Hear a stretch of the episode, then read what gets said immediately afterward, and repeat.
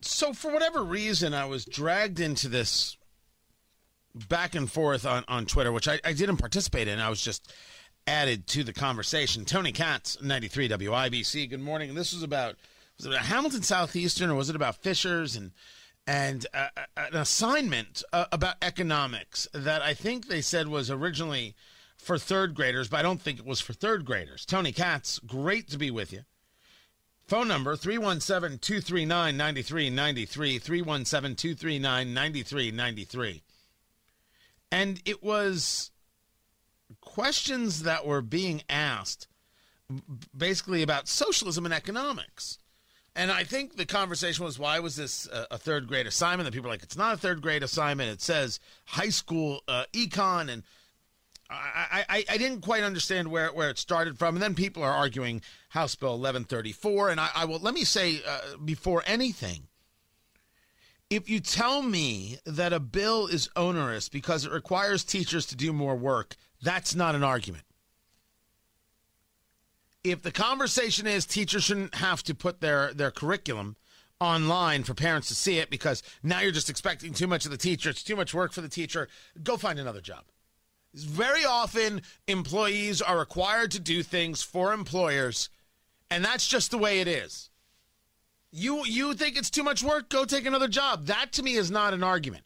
Arguments of or conversations of, wait, this might prevent us from engaging a conversation or actually teaching this, that, or the other, I think that's a legitimate conversation and one that we got to look at. I don't think we should be teaching oppressed oppressor. I don't think we should be teaching critical race theory. I think it's all bigotry. You've heard me discuss this, and I can take this conversation on with anybody.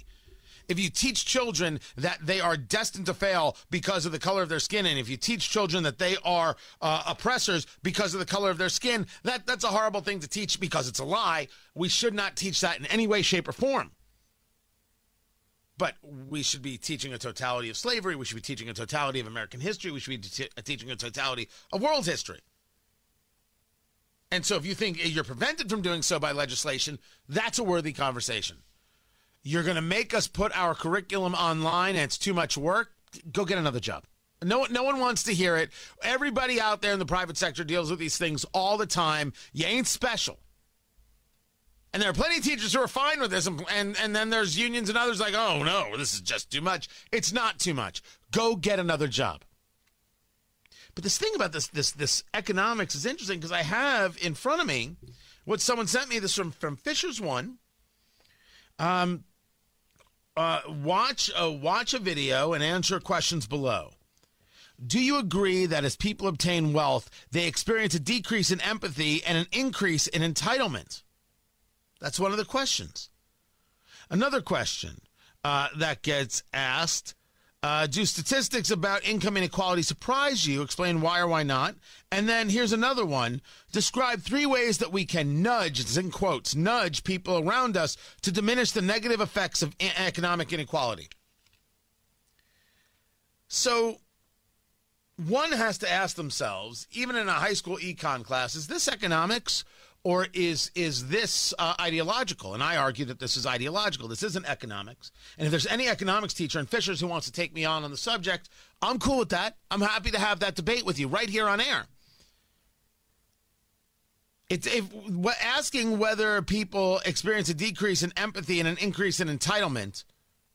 That's your question? You're setting the stage. You're saying that people do this. That's not an economics conversation.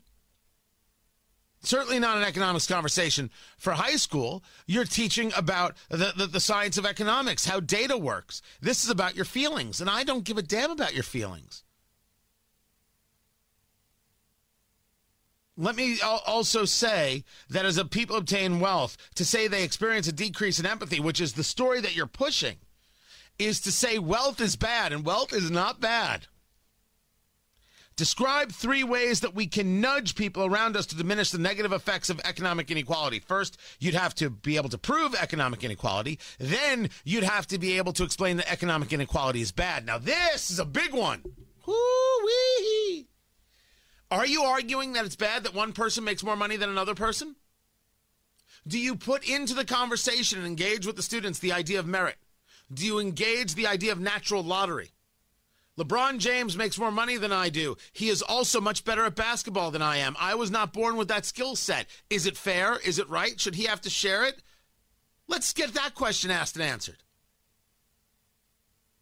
If you think for a second you're not pushing ideology in your economics class, you're a liar. We see you, man. So while this doesn't seem to be happening on a third grade level, I think someone said this was, or maybe it was something else attached to it. This clearly is about a high school economics class. This is the kind of nonsense that parents should be aware of and parents should be pushing back on.